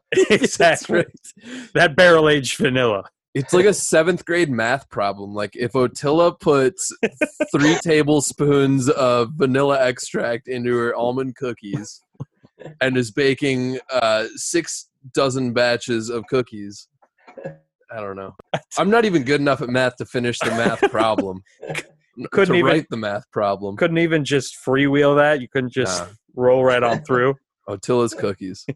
Good name for a band. actually that's not a bad name for a band or a beer but like i'd be Yeah, nervous to, i'd be nervous to try that beer because i'm sure a lot of people have a similar experience to this Yeah. like a cookie that tasted like this is outdated So, so we, are we naming a beer Otilla's cookies or are we naming a band and Otilla's cookies? Because I, I really like both of those. Yeah, yeah, I, I could honestly go either way with this yeah. Exactly. But like, at least if it was a beer, though, I'd be concerned buying it. I'm like, is just going to be way too much vanilla and it's going to be a problem? Yeah. Or like, is this just like a, I don't know, like 1950s pop band? A, a band it is then, I guess. well, before we get out of here, Michael, uh, what's gonna be your final review on the the descent here? Well, well, since, since I since I told you early on, the Descent performed very well a couple years ago at World Beer Cup. I'm gonna break the five star trend, and I'm gonna give it a gold. I love it. I love it. That's great. All right, cut the episode. We're done. we have not had a beer receive a gold yet, so that's definitely uh that's uh that's record making right there in itself. But uh I guess the only thing uh, we've got left here before we uh, get the show on the road is our flagship questions. Like a lot of breweries, we here at Suds Buds like to ask uh, three flagship questions to all of our guests, speed round style. Um, and I think you kind of already as- answered the first one, but I'm gonna I'm gonna shoot it anyways. So, first question: What is your favorite guilty pleasure beer? Oh, beer, guilty pleasure beer. Oh, like where I was talking about like Busch Light and that kind of stuff. Yeah, in that same Um, vein. Guil- guilty pleasure. I don't know. I mean, I I try to not have guilt with beer. You know, I don't want to be guilty about what I'm drinking. I agree. Uh, let me think though. Uh, good guilty pleasure beer. I think uh, I, I'll go with like Pacifico. You know, I, I don't know. It's just something about it. It's just a really when I when I want a Pacifico, like I want like eight of them. You know, that that volume. yeah. And it's just it's just something. You know, I, I want to be eating tacos, and I want to you know be around friends and and drinking Pacifico and just not not thinking about the beer, just drinking it and enjoying it. Just it, it is exactly what it should be for what it is. So I don't know. I, I could go way worse than that, but I mean I, I love Pacifico. It's a great beer. Oh, it's a great choice. Pacifico. I haven't had a Pacifico in a long time. It's been a while. I think closest Go, I've go had grab to, one. closest I've had to that in a minute is probably like uh, I think it's called Land Shark. I've had land shark before. Yeah. Yeah, like that would Land probably be the closest thing I've had to it, but not overly crazy about Land Shark. We'll uh, we'll get some Pacifico in the studio for our pregame beer for next episode. All right. But uh, Yeah, do it. question number two for you, Michael. Um, do you have a first beer memory or a favorite beer memory that stands out? um, can I say two and they're different? Absolutely. All right, my, my first beer memory. Uh, there, there's a brewer, brewery on the north side of Pittsburgh called Penn Brewery, Okay. Pennsylvania. Obviously, the name of this brewery is Penn Brewery. Old. Uh, it, it wasn't that old. I think it was founded in like the early craft beer movement. So like in the early '80s. Sure. Um, my my mom was uh, my mom was dating a guy. I was probably like eight or nine years old, and uh, he left some Penn Pilsner, which was not actually a Pilsner. Uh, now looking back on it, uh, once I uh, actually figured out what it was, but Penn Pilsner was actually a Vienna lager, so it was like an amber lager. But anyway, there was a six pack of this, or uh whatever was left of a six pack left in the fridge. And my eight or nine year old self was very curious about what this thing was. So I, uh, I, I popped one. I can't remember even how I got it open. Like I must have just kind of known the bottle opener. I mean, I was savvy enough. I mean, I wasn't like a tiny child. So, but I remember opening it. I remember drinking it, and I remember thinking it was unlike it was unlike anything I'd ever had before, and it was absolutely terrible. right. Absolutely terrible. Oh, Um, man. so that, that was my that's my first beer memory, and That's it's- great. it's- That's an early one. I think that's the earliest one we've had anyone share. That's pretty great. yeah, and I mean, I don't think I, you know, then you know, fast forward, you know, 15, 16, and started drinking like really shitty beer in high school, but. Um, but that one that was defining. I mean, it, I remember it so distinctly that it was so different than anything else I had ever tasted, ever. You know, as a as, as a child. So, um, and one, of pretty my favorite beer memories was uh, to that Europe trip. Uh, my my buddy uh, Darren and I, we were traveling around Europe. Uh, we were like 25, and uh, we had gone to some of the monasteries in Belgium. We were staying at a hostel in, I, I don't even know what city we were in, but we had gotten some Orval from the Trappist monastery, Orval. we're in this uh, hostel in like a communal room with bunk beds, and we had these bottles of Orval that we were drinking from the bottle in the hostel, and all of these other like European and American and, and other like you know international travelers, most of them you know around our age or younger, were there, and they had absolutely no idea what the hell we were doing, and we were sitting there drinking Orval, Trappist beer from the bottle in our bunk beds in a hostel in some weird European city. And it was the most gorgeous Orval. We we even we opened the bottles and poured them into our Orval glasses that we had got from the monas- gotten from the monastery and drank them out of the glasses in this hostel. It was great. That's it was one of those it was, it was one of those fantastic, like just weird, you know, experiences. So yeah, That's so cool. One of those like you, you probably look back on and you're like, wow, that was a real weird weird way to go about that. Yeah. I mean, it was it was like room temperature too. Like it was just warm and yeah. But it was Drinking to delicious. drinking to drink, you know. But again, sometimes it's the the moment that makes the beer in that situation, you know? That's super It cool. was definitely that. Yeah, for sure. well, final question for you tonight, Michael. Uh when you're not working with beer, what are you doing? What makes you tick? What makes me tick? Uh, I have I have a lot of hobbies, and I feel like uh, I feel like I'm always taking on new hobbies, but uh, but then I don't find enough time to do the ones that I really enjoy. So I, I've kind of narrowed it down. I like um, I, I mountain bike a lot. My my son and I like to mountain bikes. We do a lot of that. Um, I uh, I do a lot of building and fixing and, and that kind of thing. I, I do some framing and I'll, I do a lot of projects around the house and that kind of thing. Um, I play guitar a little bit. Uh, I, I'm a a semi decent novice, but I but I love to play. I enjoy doing it, and uh, I just love spending time with my family. And uh, I've I have two kids and and my wife. We we camp and I like to go hiking and we like to go up north. We like to go up to the Boundary Waters as often as we can.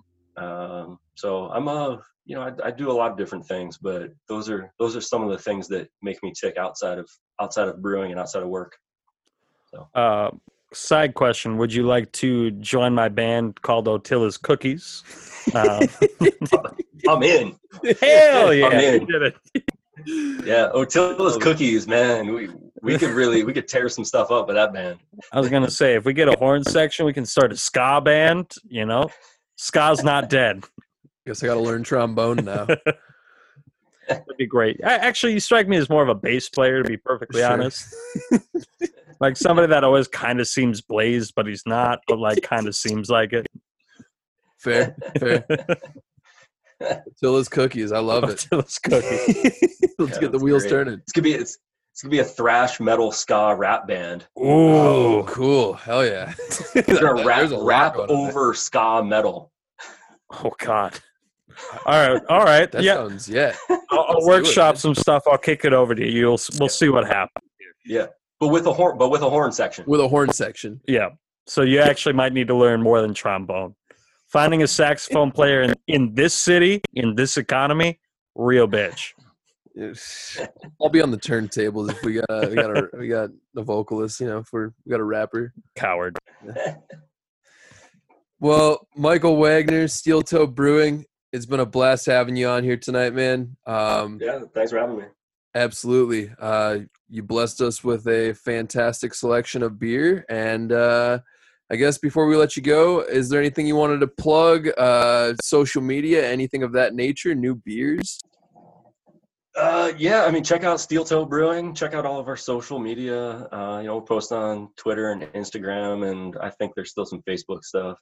But you know we're we're, we're on the internet. Um, you know with the with the lockdown or you know with our our pause or whatever we're in now um, you know come come to the tap room place an order online. We have an online ordering system on our website.